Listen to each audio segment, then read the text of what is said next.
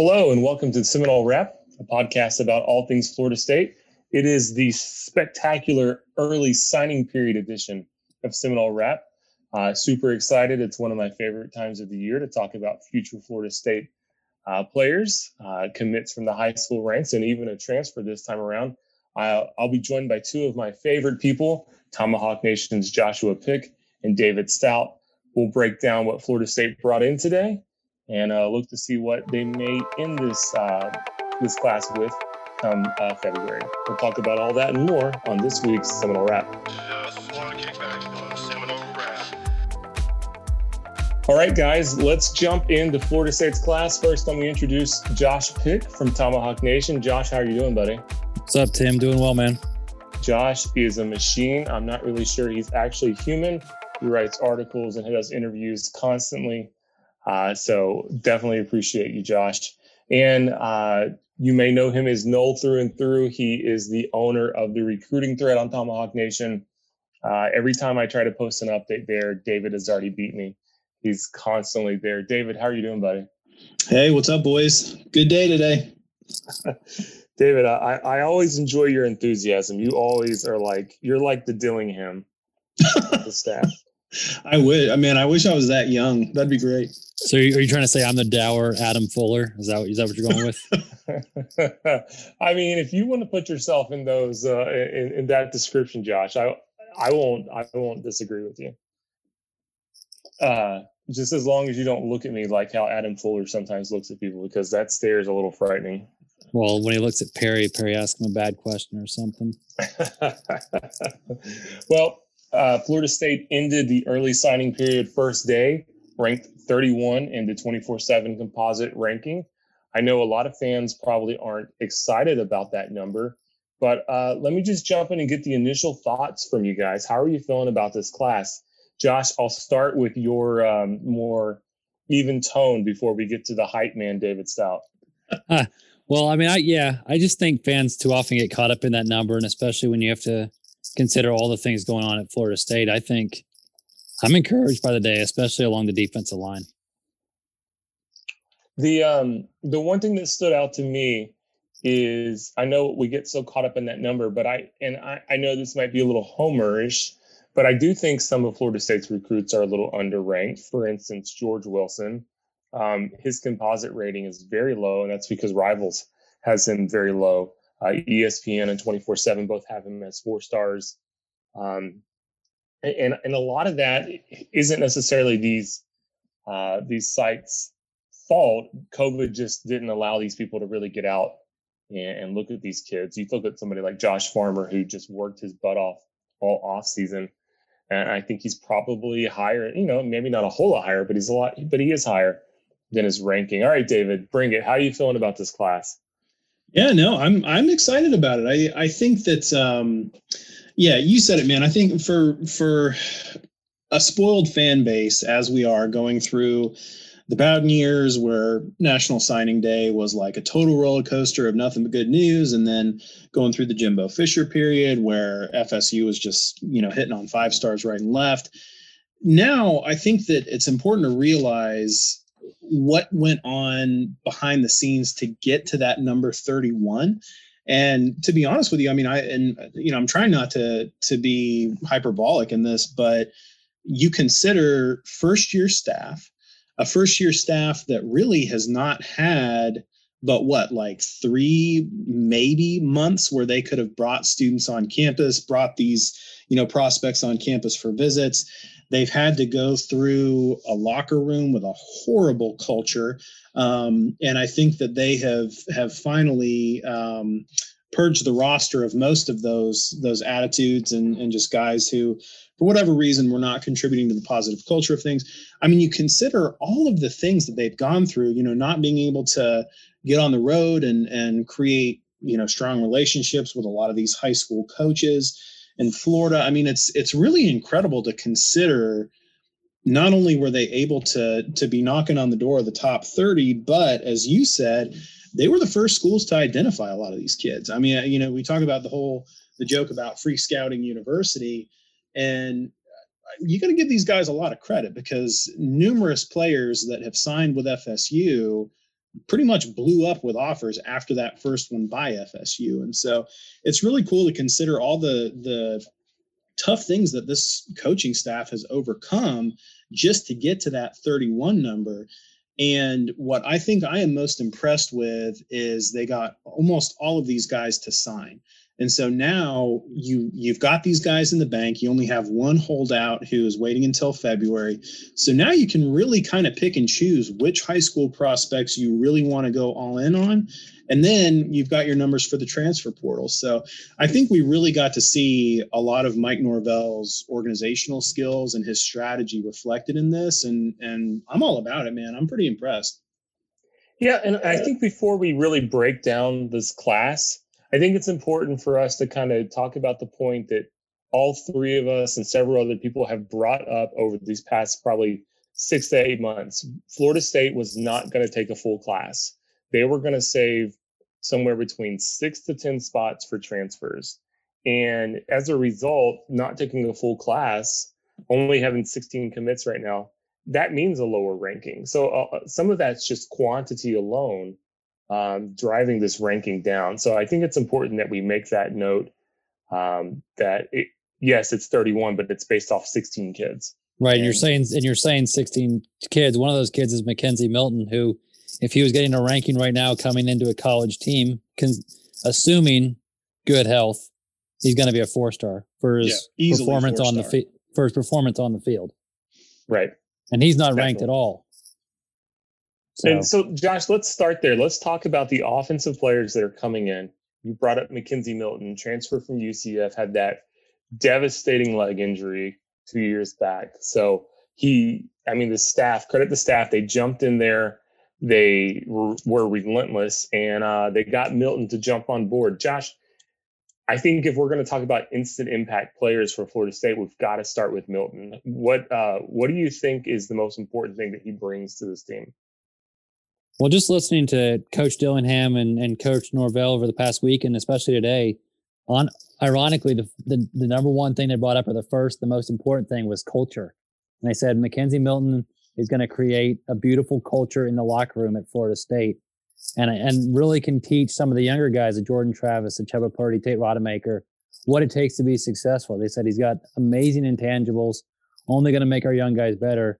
But then you talk about his on-field play, and a guy that really obviously has faced Mike Norvell when Norvell was at Memphis, really knows how to run that RPO offense at a very high level.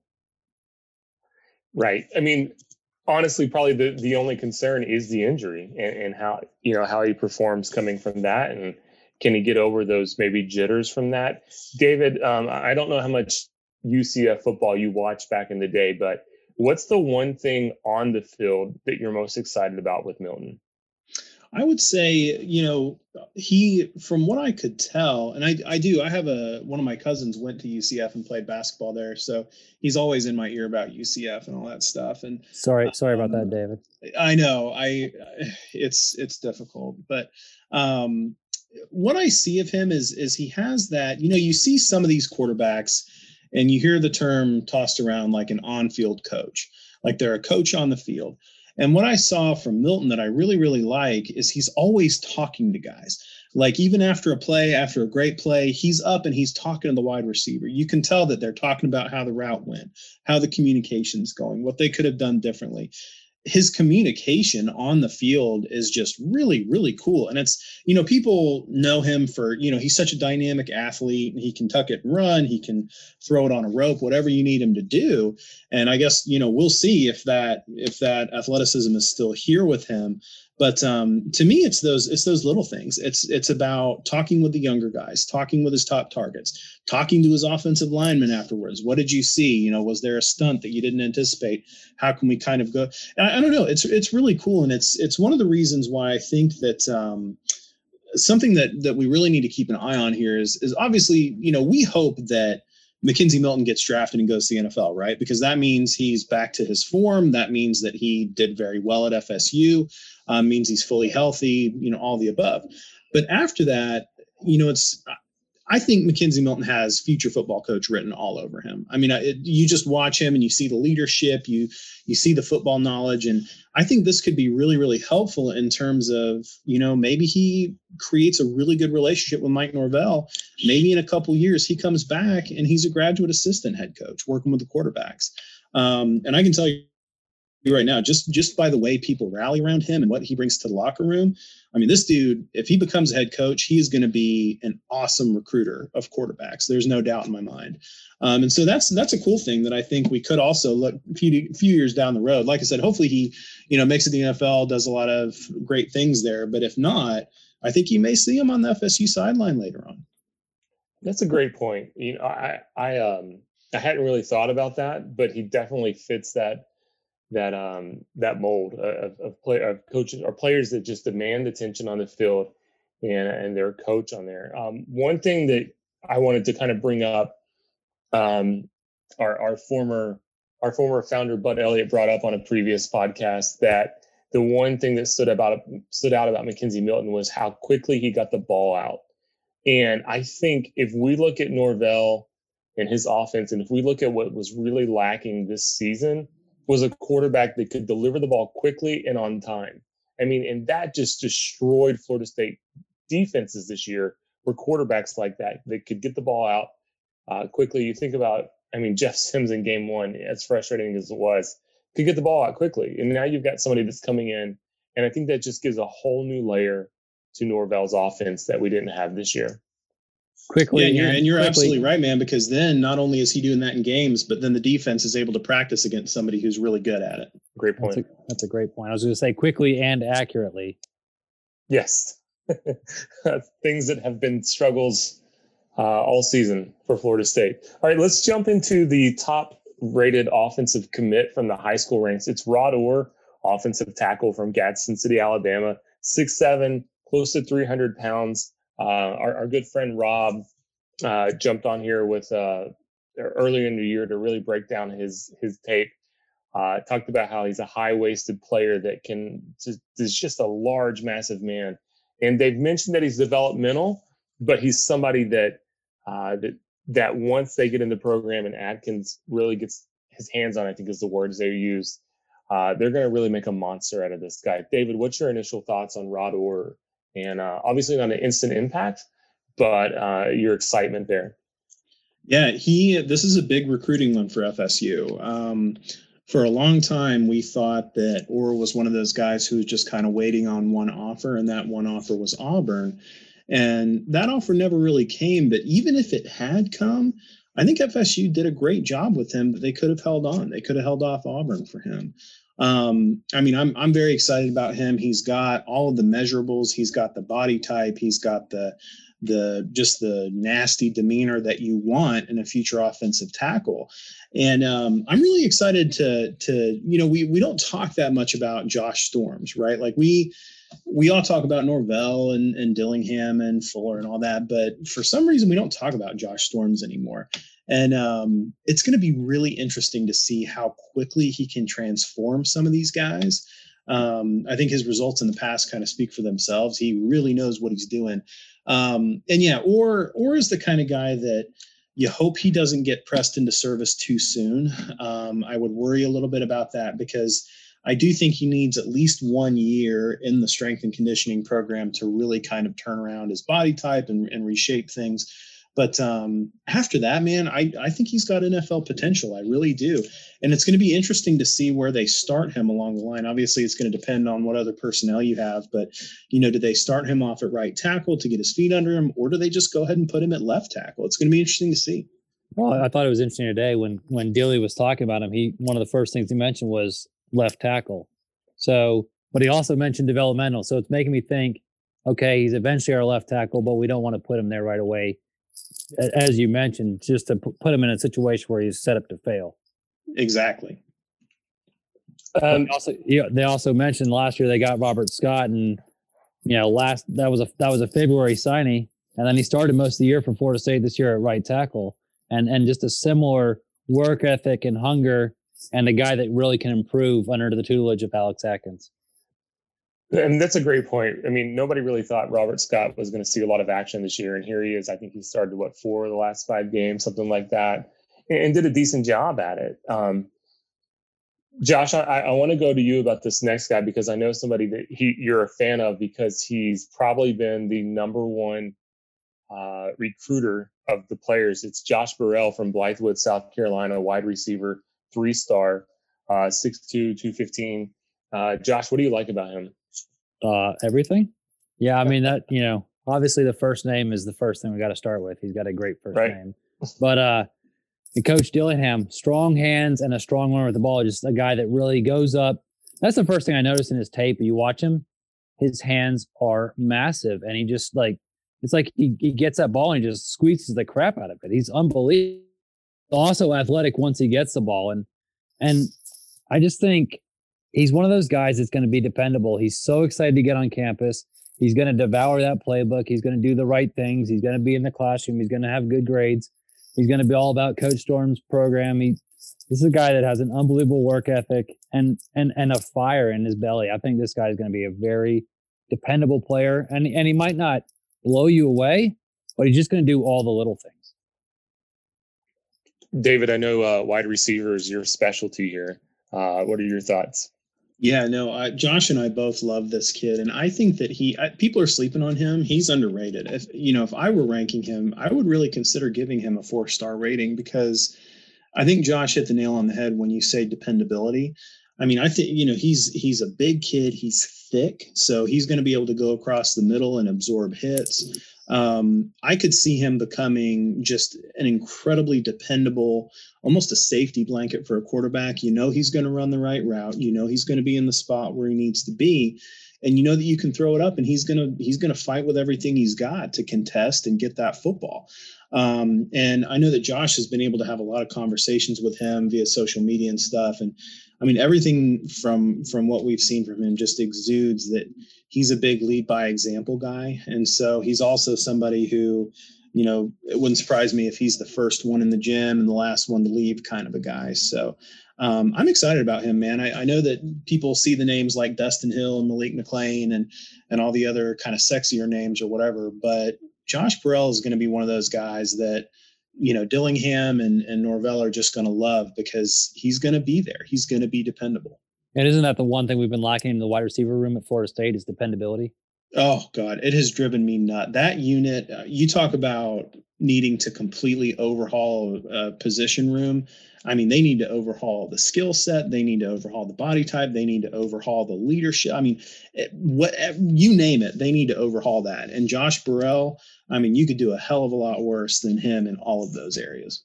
It's funny you, you would kill for a Kenny Shaw right about now. Oh somebody yes, absolutely. just you can just count on to catch the ball. Yeah, we'll we'll see how uh, we'll see how raw Josh Burrell is. We'll see. All right, next we're going back to the offensive line. We have Bryson Estes from Eagles Landing Christian in Georgia. Offensive center, has the ability to play anywhere on the line, 6'3, 290. Kid is a road grader, wants to smash everybody he lines up against. Uh, David, let's talk about Bryson Estes um, and what you see as his future. So he is the forgotten about offensive lineman, um, and he shouldn't be he had, like you said, he has the disposition of a pissed off copperhead snake, and he has really, really good football IQ. Like you talk about that, and I think that they're, I think he's eventually going to be counted on to play center. Um, and I'm sure that they will cross train him at both guard positions and all that stuff too. But I mean, he's he's got the necessary football IQ to be able to call out the the defensive schemes, call out blitzes. He's going to be a quarterback's best friend. And um, you know, back when we had Jake Slaughter committed and uh, Bryson Estes was committed, we started hearing about, oh, you know, Slaughter may flip, and people started freaking out. And I think Josh and I both were telling them like, if there's going to be a flip, you want it to be Slaughter. You do not want it to be Estes. Um, and so I'm excited, man. He's another one I think that. Um, again, it just raises your floor, if nothing else. But I could see him becoming like easily a, a two year starter, you know, with that third year really starting to get reps in the rotation. Josh, I, I know you've done a, a, lot looking into Estes, and like like David said, you were one of the ones really trying to tell everybody, look, Estes is, is worth it, and he's he's the better of the two. Um, is there something about Estes in his film that really stands out to you? Well, it was funny today, just kind of listening to the coaches talk about him, and one of the one of the phrases that came up was a powerful mover of men, and that just kind of cracked cracked me up. But a guy that his feet never stop, he's just all over the place, knows the game. He's a he's a big kid already. He works his butt off, but you know he can get out in space and and and get onto the, some of those linebackers and DBs and wear them out in the screen game or whatever. It's kind of to me, it's just kind of a jack of all trades. Somebody that can kind of do it all. And you know, we talked about center obviously, but I think he could play guard. And if in a pinch, you, you could throw him at right tackle, and I don't think he's going to be terrible there. You know, I, I know we probably don't like this comparison because of how it went down, and obviously he's not he's not five star talent, but some of the stuff he does reminds me a little bit of Landon Dickerson, former Florida State player, Alabama center, uh, destroyer of men. I think he's kind of got that same attitude on the field where if he's got a chance to pancake somebody and lay him out, he's going to pancake him and knock him down and, and find joy and pleasure in doing that to the opponent. All right, so jumping next, uh, I know David, this is somebody you were excited about. Phil, probably the un- most underrated player in the class. It's got to be Jackson West. There you go, Josh knew it. Jackson West, tight end out of Huntsville, Alabama three star, 6'4, 230 pounds. Josh, what do you love about this kid? I mean, sorry, David. Let me. Go I was gonna say you're not gonna you're not gonna let me talk over David about his guy I'm sorry, Jackson I West. Jumped the gun, David. What do you love about this kid? So I I wouldn't be surprised if uh, Coach AB somehow found a way in here to to because he he is obsessed with Jackson West. Um, but no, Jackson West, uh, he is underrated. He he's kind of your Swiss Army knife that can line up at tight end. He can line up in the backfield as an H back. I mean, if if you know if they start getting creative with lineups, I think you could even maybe motion him out to the slot and have him run routes across the middle. Um, but again, you talk about you're you're gonna you know those of you who are listening, you're gonna hear us talk a lot about hard workers, great character guys. Um, you know, Jackson West, I've I've had the opportunity to talk with his father some, and not only can you tell he comes from great stock, but he's a really high character guy who, again, is going to be a leader in the drills, a leader in the workouts. He's going to be somebody who may not lead vocally right off the bat, but he's going to be the one that coaches are telling other guys, like, look how hard Jackson's over there working. Like, you need to work like Jackson. Um, he's one, you know, when you talk about instant impact, I'm, I definitely am going to have my eye on him because we know that Norvell and Dillingham want to do a lot of multiple tight end sets. And um, you know, we didn't. Unfortunately, we didn't really get to see much of that this year due to injuries and things like that. But next year, the tight end group is going to be absolutely loaded, and I think there's a good chance we're going to see all of them. You know, we're going to see Kobe Gross, we're going to see Jackson West. We'll have um, um, oh, the guy's name forgets me. Jordan. UCLA, UCLA transfer. Jordan Wilson. Jordan Wilson, thank you. We'll see him come back. Um, and big Cam, big Cam McDonald. Yeah, and then then you know, out of all that, you have Cam McDonald, who really, really kind of blossomed this year into into a promising back. So, I mean, it's going to be really interesting to see how these guys shift and move. But I think that West is really the one. I think kind of the only one maybe who you're going to be able to line up in the backfield if you need to as a blocker, as a guy running in the flat whatever the case may be. But he's, I just look at him, he's a jackknife. And um, he's somebody that, that uh, Dillingham is going to have a lot of fun throwing out into lineups and creating mismatches with him. Josh, before you jump into Jackson West, let me kind of combine something here. Kobe Gross, also a tight end from the JUCO ranks, three star. I mean, Dillingham and Norvell have basically rebuilt the tight end room in, less than a year by bringing in these two players, combining with what they have. What I mean, what should we expect from the tight end spot, and, and you know specifically these two players? Yeah, I mean, I'm I'm excited about the tight end room. Last last year we were doing state of recruiting tight ends, and it was like, uh oh, like this this room really, really, really needs to be overhauled. But you talk about Cam McDonald and his improvement. You talk about Jordan Wilson if he can come back healthy, he gives you that inline blocker that they really missed this year. But you got a freshman walk on in Preston Daniel, who I think surprised a lot of people this year because nothing at all was expected out of him, and he's he's played quite a bit for somebody who we didn't know anything about coming into the season.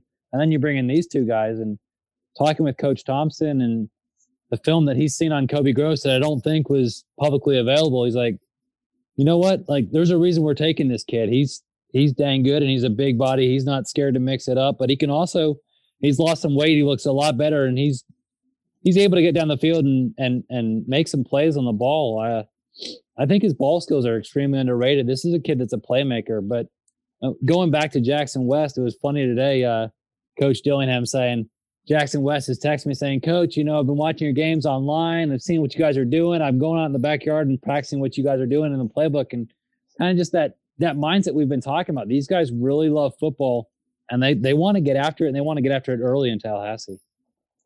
And, I don't know if you all saw this, Josh. I guess you did, since you're talking about the interview with McFadden earlier.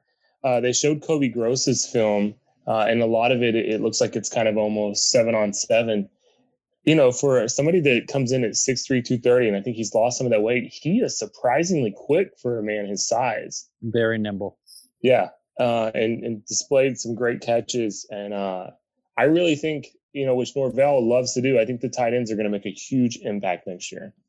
Yeah, I agree. All right, so let's jump to the defensive side of the ball. We'll again go from the top rated down. Uh, first up, let's talk about four star cornerback from Katy, Texas, uh, Hunter Washington, he's a little short. Uh, that's what most people would want to point out and knock on him. But uh, I think he's going to be he's going to be a dog out there. He's 5'11, he's 175, and he is a ball hawk. Uh, David, I know you've watched some of his film. You have some thoughts on him. Uh, Hunter Washington, somebody that I think could see the field next year for Florida State. No, I agree with you, Tim. He he's going to find his way in the rotation. And um, again, the first word that I know I sound like a broken record here, but the first word that comes to mind with him is leadership. I mean, he just when you read his interviews and you you read his statements and things like that, like this dude has really good character, and he proved that because now we're starting to learn you know, we knew that other schools were trying to flip him from FSU, but now we're starting to learn that apparently Clemson put the full court press on him over the last few days because they really need some corners. They identified him as a kid they thought they could flip. And boy, were they wrong. I mean, he didn't even give them the time of day, basically, and said, you know, I made a commitment. I'm honoring that commitment. I'm 100% Nole. And um, it's really cool because he he has been one of the ones, including like uh, you know Kobe Gross and a Josh Burrell, who's really been outspoken on the recruiting trail. Um, and I think he he again he's going to be a leader of men. Like he's somebody who you just naturally gravitate to. And that's all off the field. Then when you look at him on the field, I love his instincts. He has great instincts. And you can tell that he's actually been coached up pretty well as far as the technical parts of the game. He flips his hips really well. He's got great footwork for a defensive back. He times his jumps really well. And he's got pretty good form tackling down too. So, no, I'm with you, man. I, I think he's definitely going to, out of all the defensive backs we're bringing in, I think he's the one that's going to see time the quickest. Josh David talked about how um, how Hunter Washington it, it, was one of the guys that was the biggest recruiters off the field on social media. I know you got to see that a lot when you were reaching out. Um, some some of your thoughts on Hunter Washington? Yeah, he's spot on with that, and and and no offense to some of those other guys, but Hunter Washington, some one you know playing in Houston at a big school like Katy and and being a blue chip prospect, he's probably built up better relationships with some of the big big name players and not just 21 kids, 22 kids, and 23 kids as well. So he, he's it's a big big get getting Hunter Washington holding off Clemson for him. Uh, as David mentioned, the coaches really like his knowledge of the game. They think he takes really good angles, you know, great technique, um, a playmaker. Uh, this is a situation where Marcus Woodson, the defensive backs coach, had built a relationship from his time at Auburn, and and really helped land Hunter Washington, which is, is you know landing a kid Texas who's never visited Florida State and Clemson's going all in for him. That's pretty impressive stuff there from uh, Coach Woodson. Uh, and and Adam Fuller said he thinks that Hunter will start out at cornerback, but he's a kid that could play safety as well if they need him to. Yeah, and to to expand on something Josh said too, um, being that he's from Katy in Texas, and and Josh is exactly right. He is in the ear of some of these 22, 23 kids And we know that the coaching staff wants to have a presence in Texas just to utilize, you know, Norvell and Dillingham's connections in that state. They're not going to go all in on Texas, but they're going to go after some top guys in there with with some of the in-state schools being down and, and all that. And I can guarantee you that every single kid in the 22 23 class from texas they bring in for an official visit they're going to be they're going to have hunter washington as their host uh, it, it's he's just one of those players that, like you said, is a leader, and I think is really going to shine and on the field and off the field, and, and definitely be somebody that attracts other players. I think he was the one that he implied that or, or stated that he was talking to George Wilson about committing. He says there's another guy out there. We wonder if it's Destyn Hill or somebody like that. So it'll be interesting to see who else Hunter who else Hunter Washington brings in. Uh, Josh, I want to go to you about the next player, Shambre Jackson, uh, listed as a defensive end, 6'2", 230. I think uh, I think we got updated numbers that he's closer to 250. 6'4", uh, 250, yeah. Yeah, out of Orlando at Boone. Um, Josh, is he going to stay at defensive end or is he going to move into defensive tackle? What do you see there? No, I think this. I think he's moving inside a defensive tackle, and I and I think this is a smart move for the staff because that's a kid where all of a sudden you move him inside the tackle. Yeah, he'll have to put on a little bit of weight, but he's going to be a freak athlete on the inside. And there's not going to be too many interior guys that are going to want to deal with him because he's just going to be so quick and so athletic. Um, he's a violent player, and I think he's a kid that you may just see him on third down situationally early at Florida State, but he'll he'll make an impact early, I think, in Tallahassee. I'll, I'll never forget. It was almost near the start of the high school season. I think it was a punt block he took back, like 45, 50 yards, and he was out running almost everybody on the field at that size. He's just an amazing athlete for such a giant man. Um, up next, another cornerback, uh, Omarion Cooper, goes by Duke. Uh, Florida State was able to hold off Michigan, and Michigan was rumored to be the leader for some time, even though he was committed to Florida State. Um, David, I think you and I talked about Cooper way back when, when we did state of the recruiting, looking at cornerbacks uh, somebody that, that, Florida State was able to get out of Lehigh Senior, six foot 170, four star. Uh, what's your thoughts, Dave? Yeah, this was this was big for FSU to be able to hold on to him, and um, you know this is also something where FSU wants to have a presence in Lehigh, and I think some of the people around Omarion just kind of talked to him and said, you know, hey, we know you like Michigan, but things are very, very uncertain there. Don Brown was his big um, you know his big interest at, at Michigan, but like you got a really good thing going at Florida State, and so don't don't let the the three thousand foot view take you away from what's right in front of your face. And um, you know he's one I don't I don't really understand why a couple of the other services dropped him to a three star. He's a four star. He's he's definitely a low four star in my book.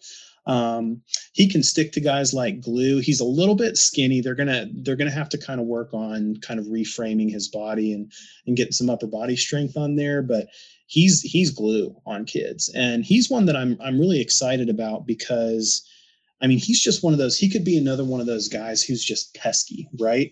Like, I don't know that he's going to necessarily rack up a ton of interceptions. I don't know that he's going to be forcing fumbles, but he could very well lead the team in you know passes blocked. So it's or passes broken up. So it's going to be really interesting to see where he fits.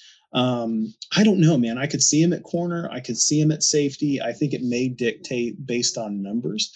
Um, but I'm sure they'll cross train a lot of these guys, like I said earlier. But he's one who I'm excited about. I think this was a big victory uh, for them, kind of keeping him away from Michigan. Josh, anything additional you want to add there on Cooper?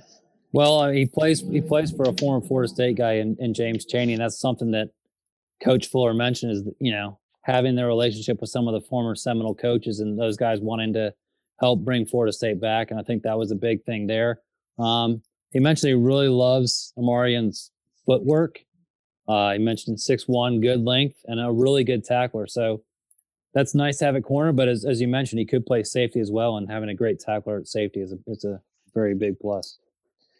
All right, we're getting into three players. I'm I'm I am most excited about um, after watching some of their film, and also as this is an area that Florida State has struggled with, uh, especially the last two years. It's the defensive ends uh, slash outside linebackers. First off, we have Patrick Payton out of Northwestern in Miami, Florida, former Nebraska commit, decommitted, and then I think a week later, a week or two later, committed to Florida, Florida State.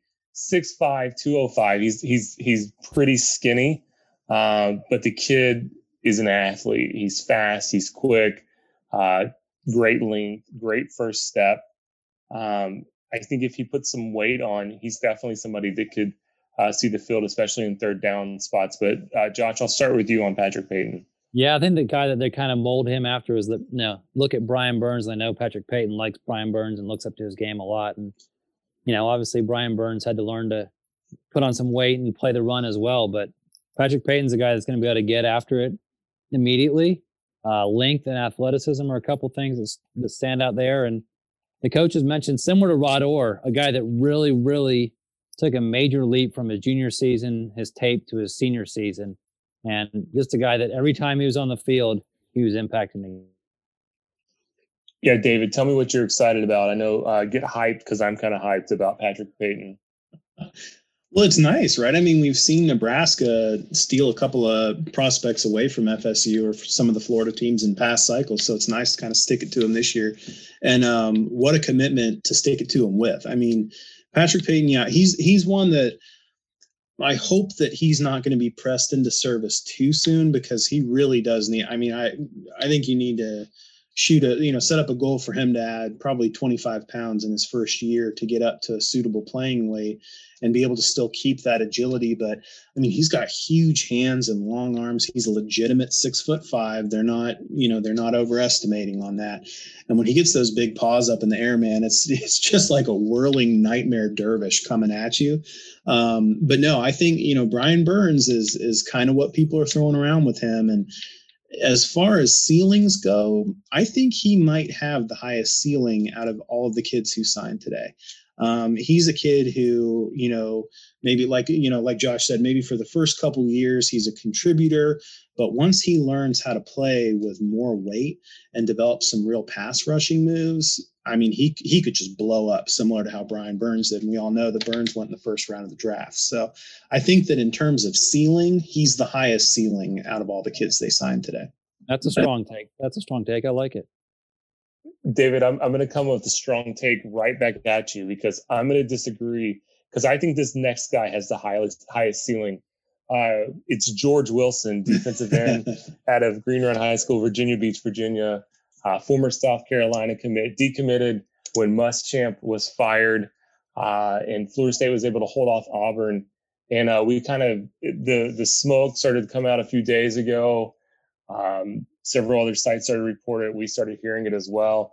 Uh, I, I, quickly threw together uh, an article last night because he changed his his uh, recruit date, and, and I started watching some of his video, and I thought Payton had a first a, a quick first step. To me, Wilson has the best first step of anybody on, on in this class for Florida State. And he's somebody that I think is just going to wreck backfields um, for Florida State over the next few years. Josh, you're right. He is he is absolutely filthy. And the thing that I don't know that many people know this about him, um, he's also a legitimate basketball player to the point where uh, I think a couple mid majors offered him uh, basketball scholarships. Um, and so he is, he's that quintessential basketball playing football. But the thing that comes to mind with him is he is a finisher. Like he's not a guy who wraps somebody up and then misses the tackle. Like he's going to come with violent, bad intentions and he's going to put your butt in the dirt. Like he's he, he's the guy that you know, if you see the the nightmare, terrifying, whirling dervish Pat Payton on one side with those huge arms coming up, then all of a sudden you turn around and you've got this enormous missile coming at you. That's going to be George Wilson. So, I mean, yeah, it's. It, I can't overstate this enough. What this staff has done with defensive end recruiting in the last few weeks is phenomenal. Yeah, that was definitely that was definitely a priority for the staff, and I think they totally flipped that room. And it's it's interesting you mentioned two sports star because it just seems like Mike Norvell and this entire staff they're just looking for guys that don't just specialize in football, but these are guys that play different sports and have all the muscles trained, and it just it, it makes these guys I don't know they just when you play two sports in high school, I think they're a lot more impressive at the next level playing football or whatever. And and Wilson is a kid I think that is criminally underrated. Uh, he's only a, a composite three star. He's not listed as a four star on on Rivals. I think I mentioned earlier. Um, I, out of everybody that I watched this year that, Florida State has shot with, I thought he had some of the best film as far as quickness and speed. And so I, I'm, I'm real excited in him. Uh, but David, you mentioned violence, and this next guy is somebody that the coaching staff is, thinks thinks is very violent as well, and they're super excited. He's out of St. Augustine in New Orleans, now Louisiana. He's he's defensive end Byron Turner, six three, six four, about two thirty five. He already has the size that you're looking for. Um, let me start with you, Josh, because I've really hit Dave up there hard. Josh, a violent impact uh, from Byron Turner. That's what I thought was ironic. He was talking about George Wilson trying to put players in the ground, and that's like literally word for word what Coach Fuller said about Byron Turner today. he tries to put offensive players in the ground. It was just violent and aggressive were a couple words he used, and and it was interesting. He said true defensive end, and once again, as we as we mentioned, Coach Yak did an awesome job there, killing it in Louisiana. We you know got to give a shout out to our guy Murphy Jones with the graphic last weekend delivering the boot. And so good. Just all you know, this staff getting after Louisiana, and you know, last you had Corey Wren and Ja'Khi Douglas and Sidney Williams in the last class, and you're getting a kid like Byron Turner here, and maybe a Destyn Hill. You know, it's it. There's a lot of talent in Louisiana, and if Florida State can get in there, watch out. All right, so next we'll go with cornerback Kevin Knowles out of uh, MacArthur uh, High, Hollywood, Florida, 5'10, 168. Um, I think this was somebody, Dave, that you and I also talked about in the state of recruiting article earlier in the year as somebody to keep an eye on. And as soon as he got that Florida State offer, he seemed like he jumped at the opportunity to jump on board. Yeah, he he is also skinny as a rail. Um, but uh, again, not not somebody that I think you want out there right away. But um, what I like about him is in high school he played both corner and safety, um, and he sometimes he did it in the same game. Um, and so he's not going to be the fastest guy. He's not going to be the biggest you know hitter, anything like that but I do think that he's going to adjust pretty quickly to the college game because of being able to to play, you know, at a school, at, you know, in Hollywood, Florida, at MacArthur High School. He's playing against great competition.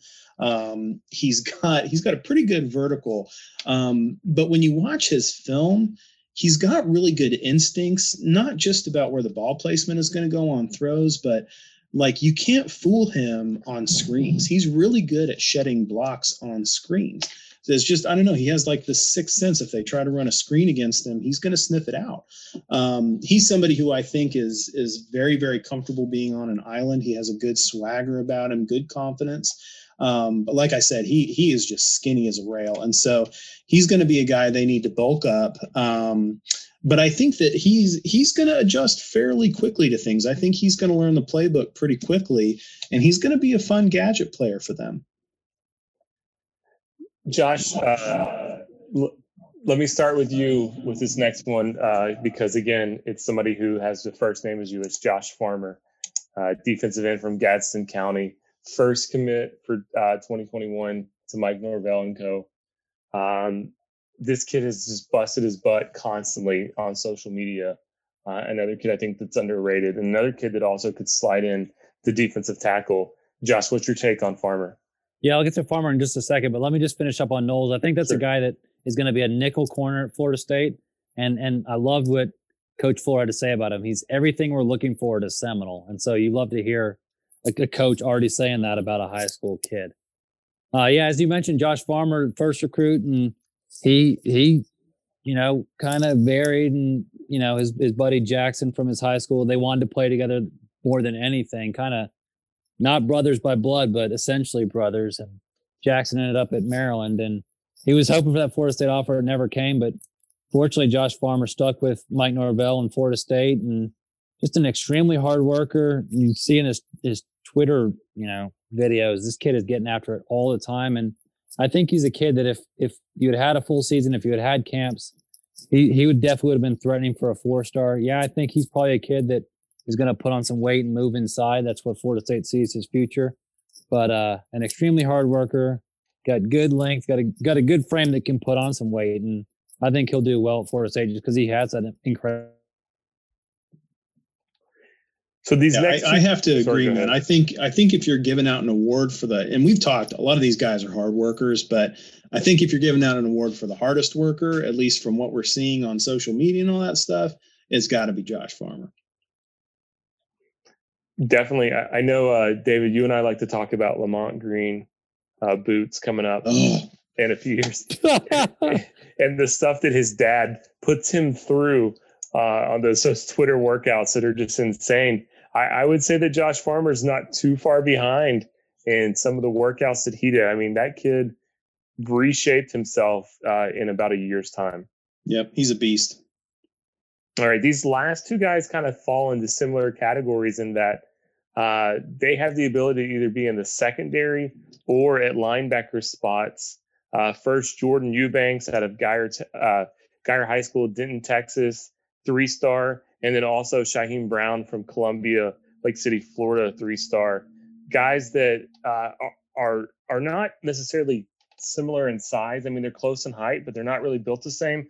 I would say Shyheim is more compact. Jordan's a little bit longer, but they're both players that have that ability.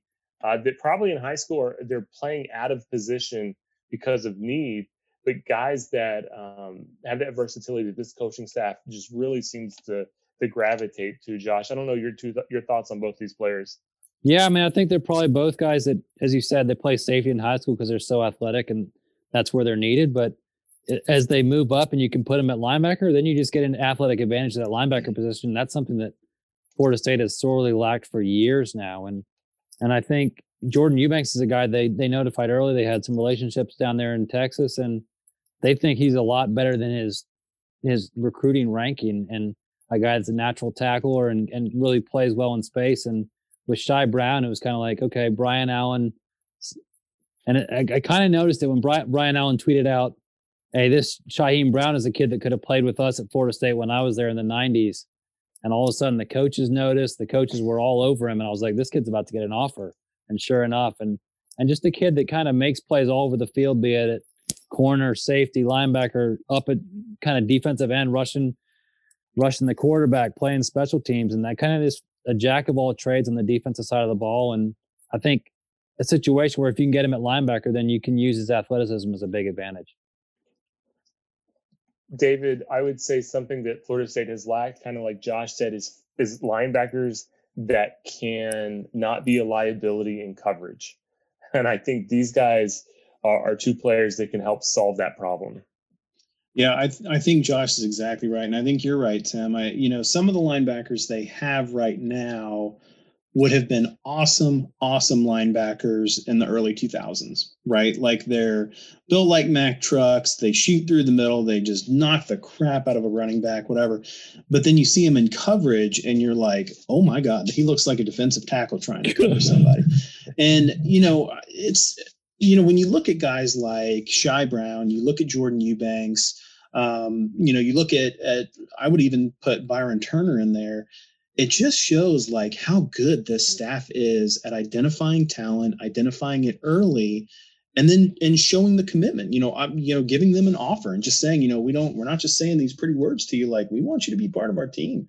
And it's really working out. And yeah with jordan eubanks and with Shyheim brown it's easy to forget about both of them. Um, but I, I think you're right. I think athleticism is the name of the game with both of those two. They can both run like the wind. They have good instincts. They're both of them have played uh, outside linebacker. And so I want to say, um, I think it's Shy Brown, who was also on the four by team in track um, and made state with that. But uh, no, I'm excited to see this. I think you know they may be a little undersized. I think Shy Brown is is pushing six foot one. Um, I think Jordan Eubanks is a hair taller, maybe like six foot two. But um, but that's okay because they can cover, they can run, um, and I'm excited to see that. That'll be nice to see that transformation. You know, Florida State has some good linebackers on their team in the run game. But then in the pass game, that's been a point of exposure all season. And so hopefully, you know, when we finally have enough tight ends to run the kind of offense that they want to run, these guys are going to get good reps against multiple tight ends who can run like wide receivers and get some good reps so that when they're playing other teams that try to expose those weaknesses, they don't fall for it. That's a really good point, David.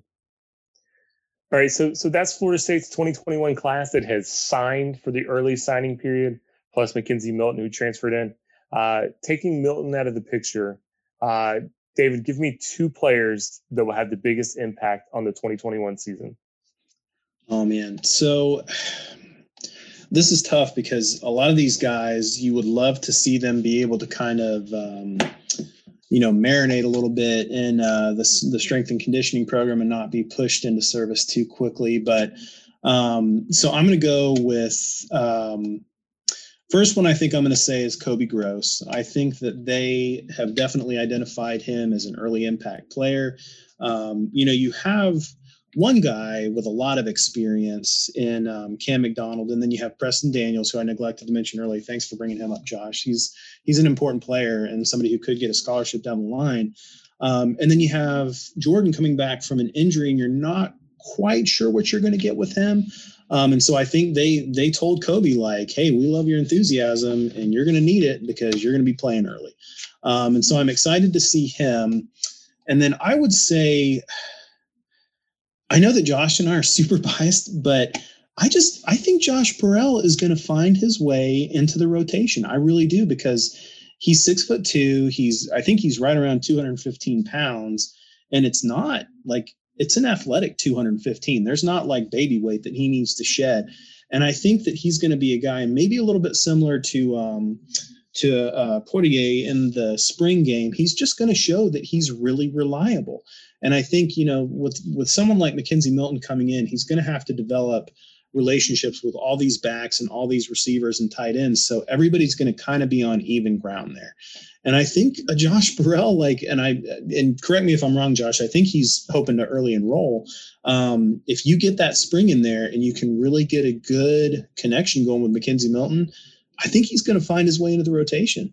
Yeah, he'll be in Tallahassee in January. So I, beautiful. I agree. I, Joshua Burrell is one of one of my two, and I'll just make it short and sweet. And I think Hunter Washington's a kid that you're going to have a hard time keeping him off the field early. And and that's exciting to hear. I know uh, Mike Norvell talked about Florida State being the youngest team in the nation, um, but I think you know, as Coach Yak said, if you come in here and you're the best player, you're going to start, and, and they're not going to promise that position to them, but they're they're giving these kids uh, the the the outline that if you work your butt off, if you outperform, you'll get the time. And we saw that this year. We saw so many young kids get playing time. Um, Josh, let me ask you this. You're usually kind of plugged in here. The early signing period goes for a few more days. Uh, the coaches kind of hinted that there may be a couple other guys uh, over these next few days. Uh, any names you want to drop as possibility jumping into this class? Yeah, I think the one name that David and I would say for, for certain to keep an eye out for is four star wide receiver Malik McClain. Um, you mentioned a couple more, and I'm just off the top of my head, I honestly I can't couldn't tell you who that might be, but but we'll see. I, I will defer and see what David thinks. Yeah, I agree. Um, there's a lot of whispers out there that a McClain FSU um, diehard reunion could be could be coming back uh, right around Christmas time, which is perfect. I see what you did um, there. Diehard, yeah. right? Diehard, but um, it's there seem to be some positive things because it seemed to be that. So you've got Malik McClain, and then you've got the the JUCO wide receiver um, Quay Davis, and it seems like from what we've heard Ole Miss is going to get one, and Florida State's going to get one.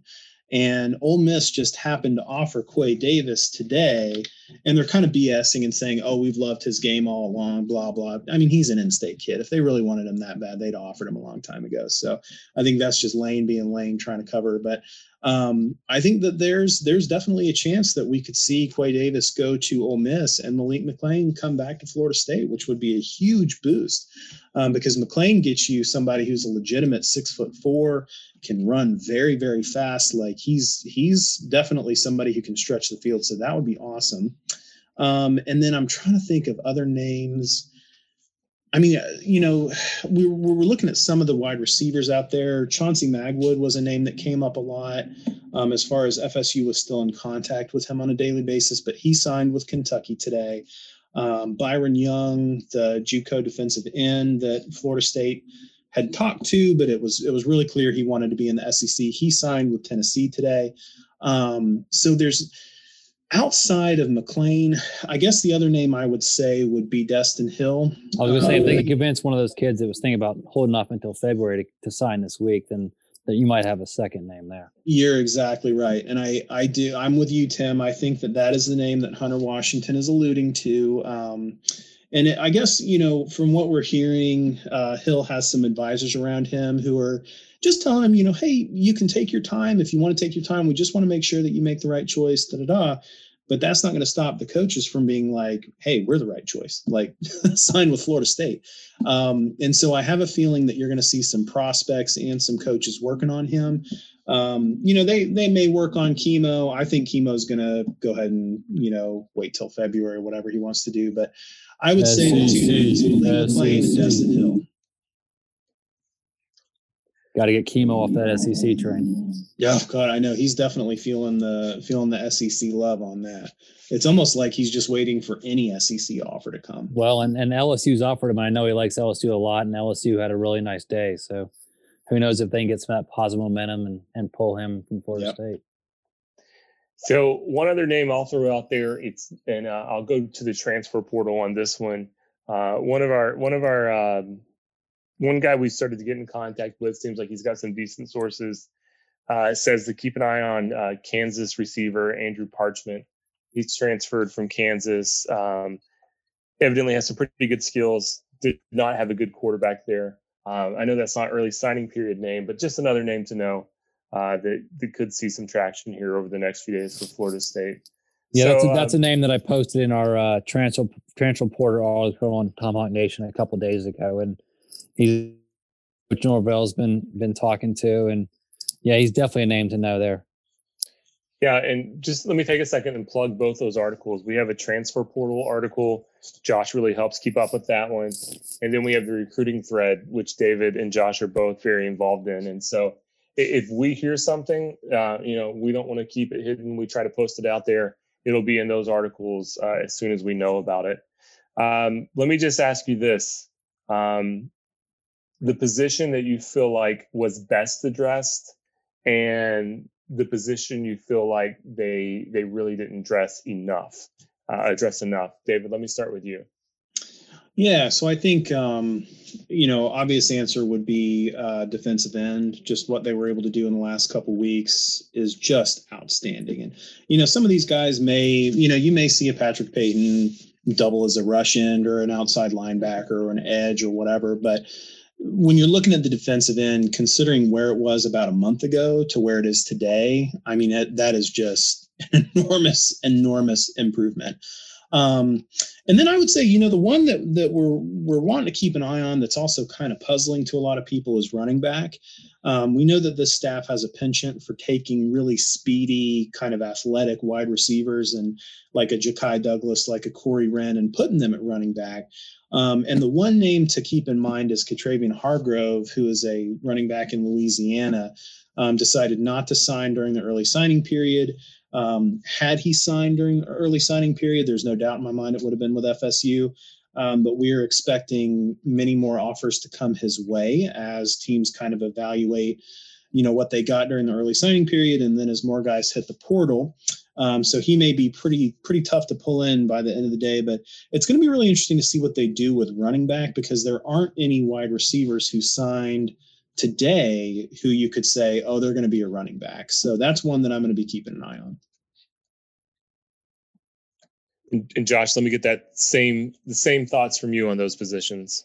Yeah, I mean it's kind of a cop out, I guess, but de- defensive end is just unbelievable. And as you mentioned, like just in the last couple weeks, adding a Patrick Payton and and and a Wilson. I mean, that just totally overhauls that room, and they're really looking for athleticism, and they got that in spades. And I guess linebacker is probably the biggest disappointment, and, and losing out on that true middle linebacker in Brandon Jennings when he flipped to Michigan and then went to Maryland.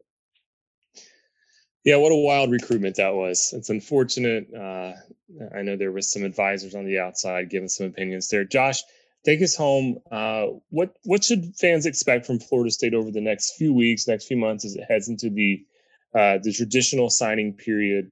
Uh, I think we've really kind of already hit on all the names to know, uh, but uh, when it all really gets to the end, how many more high school recruits do you expect versus transfers?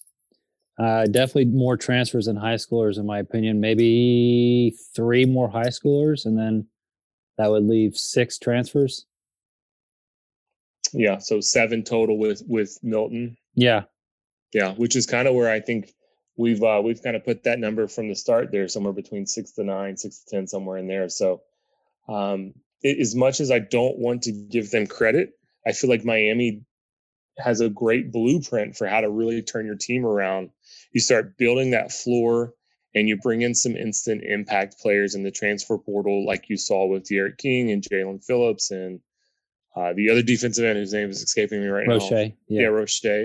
Um, I mean, those three players alone reshaped Miami and set them on a right path. And, and the the COVID conditions helped out some with their recruiting class as well. But for them to you know, only lose two games. And granted, the last one was was really bad, but still, um, it, it breathed some excitement into that program and, and really got their name out there on a national stage.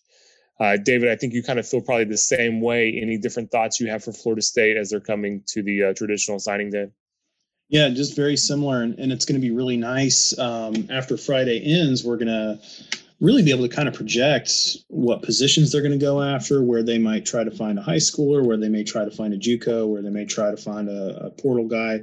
Um, and it's you know if you're not following it already, um, there's a couple Twitter accounts through the uh, recruiting services that that focus on the portal, and there are really interesting names going in there literally every day. Um, another dozens. what's that? Dozens of names every day. Yeah, it's it's unbelievable, and I think um, if you think that's a lot, just wait until next next cycle because with so many kids not being able to visit campuses and stuff, I think the transfer portal is going to be, un- it's just going to be ridiculous next cycle. But um, pretty interesting name came in today, uh, running back out of Auburn, Mark Antony Richards, um, who obviously you know Kenny Dillingham knows a lot about him. He's from South Florida. Um, supposedly grew up a pretty big FSU fan, and so you know, we don't know why a lot of these guys enter the portal. If it's to go back home, you know, get closer to home, try to find an offense that fits them better.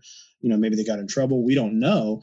But um, really monitor that portal because there are some very interesting names going in there. And so it's going to be fun to watch and see um, which guys FSU tries to prioritize to, to bring in here and make an instant impact.